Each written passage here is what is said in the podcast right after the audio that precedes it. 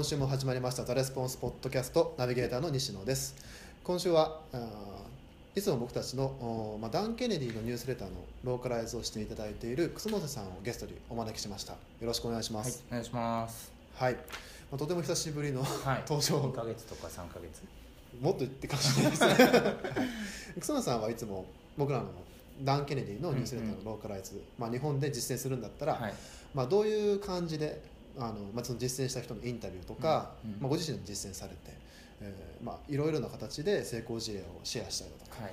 そういうこと活動されているんですけども、まあ、結構ここ、おまあ、23か月ぐらい空いてしまっていたので、まあ、最近どんな感じで仕事されてるのか、はいはいはいまあ、その変化があったのかというのをぜひお聞きしたいんですね、うんうんどんな感じでしょうあのとりあえず最近一番大きな変化はかはい。あの新規集客の難易度が激上がりしてるっていう。深刻な話が来ましたね、多分いまだにねあの全国たくさんのクライアントさんうん。うんからの相談を受けたりとかアドバイスしたりとか、はい。あるいは僕のこうなんていうんですかアドバイスしてるとかサポートしてるセールスライターさんからの相談とかはい、受けてるんですけどあのとにかく新規集客がちょっとどこもしんどい。どこもしんどいと。で特にしんどいのがもう美容系ほう。ああともう薬事ですね。ああ美容室ではなくてなんかその、まあ、エステとかそうですね。あそれも含めてですよね、こう薬事がかなり関わってきたうん。あのビジネスはもうかなりしんどいですね。ほうほうであと競合が医療系になっちゃったんですよね。あー。美容系は。変わってしまったんですか？そうですね。あの昔だったら医療美容外科も、うん。美容外科も整形めちゃくちゃ儲けたらしいんですよねある先生から聞いた。昔は、はい。けど今はもうそれじゃなかなか儲けないし単発でも、もう単価も下がりまくってるしっていうことで、エステサロンがやってたようなことを今美容外科がやっているああなるほど。と例えば脱毛？はい。レーザー脱毛と光脱毛っていうのがあってはい。でレーザー脱毛は美容外科しかやっちゃダメですよ。はい。で、えー美容外科は光脱毛。はいなんですね。でこれがねトラブル半端ないんですよ。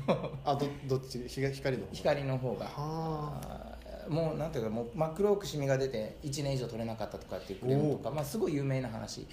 でやっぱりそのなんだろうなやっぱエステサロンの方もいいんですよね、あのーしっかりやりたかったらやっぱり医療系に行った方がいいよねっていう。あ なるほど。だから結構今医療が民間に結構出てきたようなビジネスはかなりしんどいなるほどなるほど、ね。あそれしんどいですね。めちゃくちゃしんどいですね。で広告単価も医療系やから PPC のワンクリック1000円とかするんですよ。脱毛、異常値ですね。もうでエステサロン出せないので、うん。とかもうそんな感じで新規収穫がもうむちゃくちゃしんどい。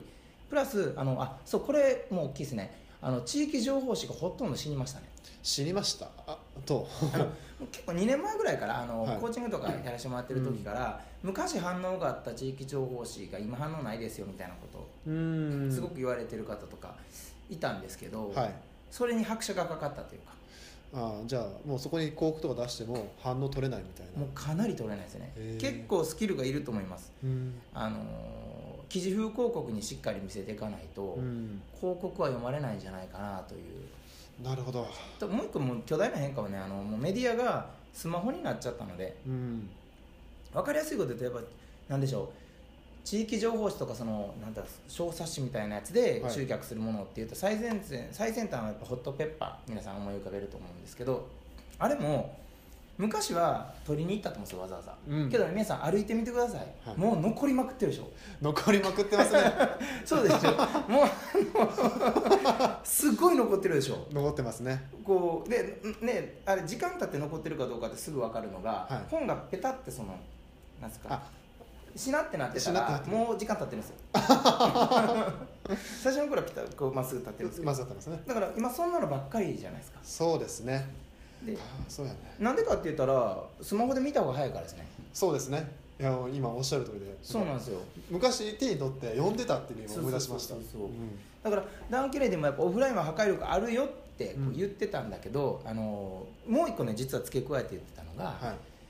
あのインターネットは街のメディアはい。完全受け身だよと。うん。でオオフラインは攻撃的メディアだからこっちから見てもらうことができるよ。っうん。ていうことを言ってたんですよね。はい。だから相手の家に届けることができるオフラインはやっぱりいまだに協力。うん。相手に強制的にこう手に届かすっていうのはい。まだに協力。ねダイレクト出版もやっぱり DM の数増えてますし。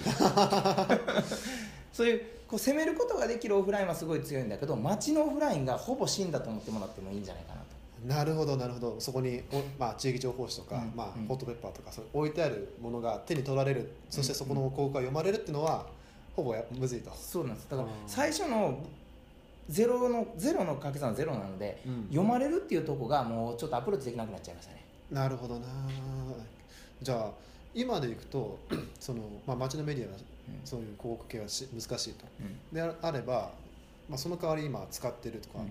まあしまあ、トレンドっていうんですかね。トレンドになってるものって何なんですか？あのー圧倒的にフェイスブックフェイスブックなんですか、ですね。うん。もちろんものにもよって成果出る出ないはすごいあるんですけれども、はい。あのフェイスブックの中でも特に類似オーディエンスっていううん。あのすでに購入してくれてるお客さん、はい。えーにとよく似た属性の人に広告出すことができるっていうはい機能があるんですよね、はい。なんでとりあえずこれは絶対試しますね。ほうほうほう第一ステップで。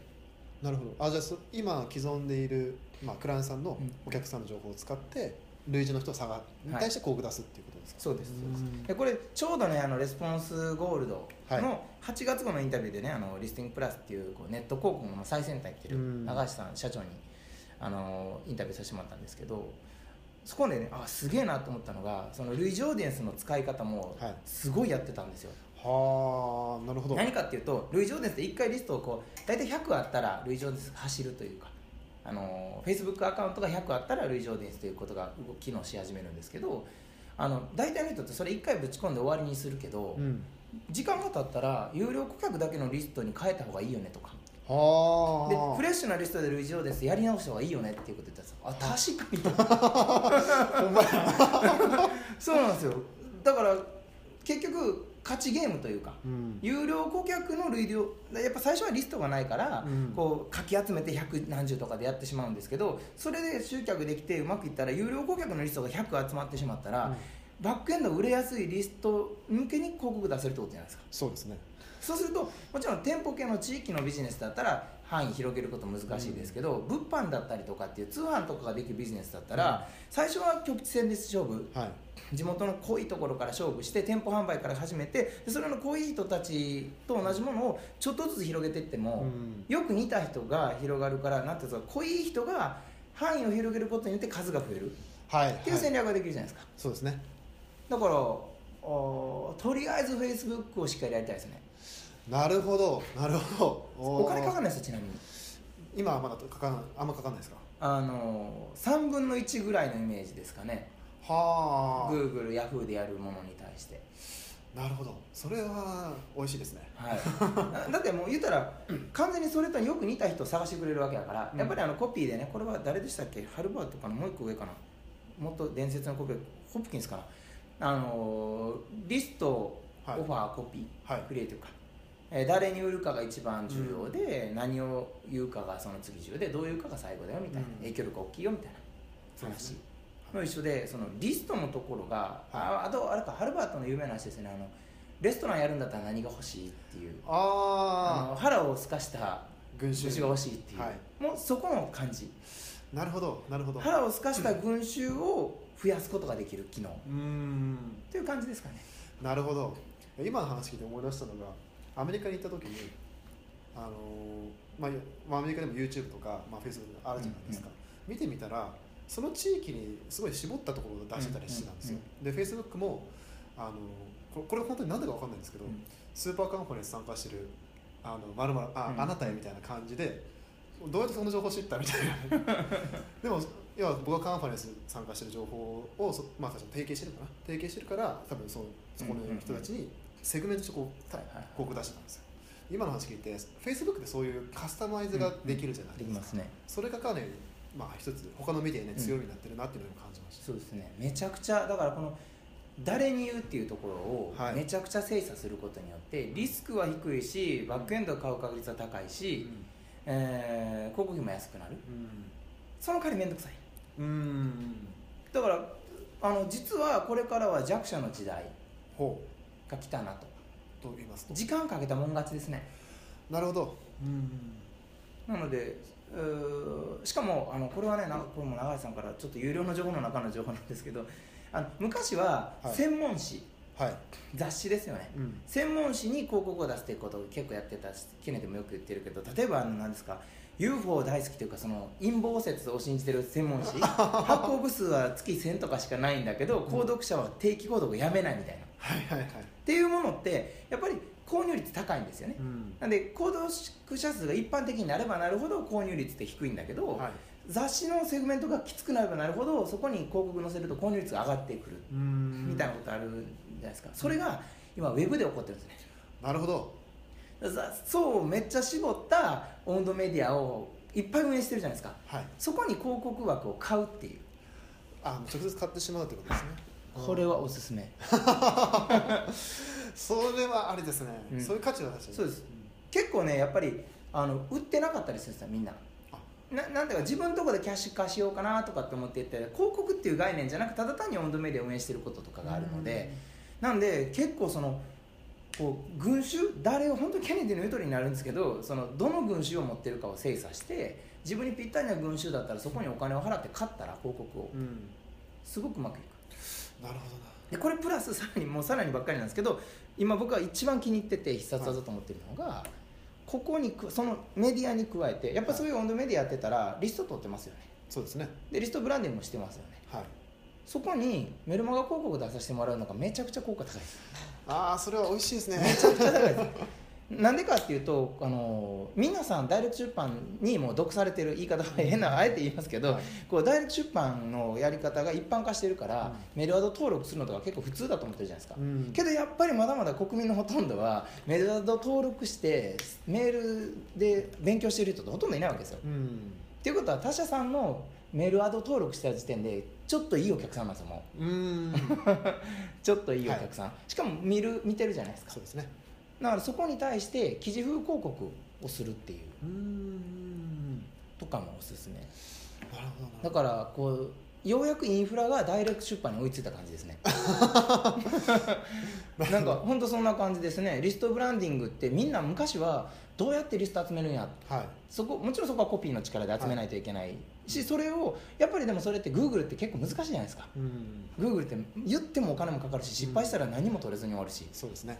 が Facebook によってリスト取りがすげえ簡単になってうに加えてリストブランディングが他社さんがもうリストを集める時代が来たのでその他社さんに自社のメルマガを流すこともできる時代が来たじゃないですか。そうですね。なのでなんかようやくこうなんていうか人が作った群衆で勝負もできるしうん、なんかすごいそんな感じですかね。ケネディの言葉で言う other people's resource にアクセスしやすくなった感じそうですね。あの OPC って言ってるのかなアザーピープルズはい。カスタマーでとにかくアザーピープルズカスタマーはいいぞと。ね。なぜなら他人があの全くの新規だと教育必要なんだけど、うん。他社さんでそのメルマガを取り続けてたり他社さんで購入したということは、はい。ハードルが下がってるぞと。うん、例えばだって僕なんて昔だって本が3000円するっていうのは人生で買ったことないわけですよね。そうですね。けどダイレクト出版のお客さんって3000円の本から入ってきたりするわけじゃないですか。はい。その時点でハードル超下がってるんですよね。うん、だからそこになぜあの例えば5000円のものが売れたら半分払いますよみたいなコミッションにするんだけど、うん。バカなのかと。うん。5000円買ってくれたら1万5000円払うようにしなさいと、はい。その JV するときに顧客たアザーピープルズカスタマーの単価を甘く見すぎだと、うん。自社の広告で入ってくるお客さんの単価と他社で教育されたお客さんの単価は違うだろうと、はいはい。もっね。と払えと。です。だからとにかくそれができますね。メルマガ広告はめちゃくちゃ熱いですねなるほど。盲点ですね、それは。しかも長橋さん役値下げあ結構値切れるらしいですよ あんま言っていいか分かんないですけどあっていうのもやっぱ皆さんそこがキャッシュ化するとあんまり思ってないうん。そうです。うんあ、そうかそうか。でプラスもっと面白いのがここはねライターのライティングの価値ですねはい。やっぱりメルマガやってて一番困るのってコンテンツが足りんくなることじゃないですかそうですね。だからその他社さんにとって価値の高いコンテンツをこっちで構築して、うんさりげなく誘導できれば向こうは喜んで受け入れてくれるよううんになりますね、なるほどなるほど。だから御社にとって価値御社のユーザーさんにとって価値を感じてもらえるコンテンツをうちが出しますけどっていうこうスキルさえ高めていけば、うん。なんだったらタダで。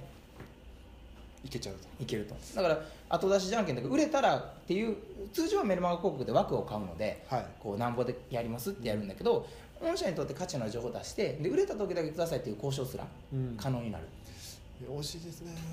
とにかくねスキル高めたら今ようやくインフラが追いつきましたね。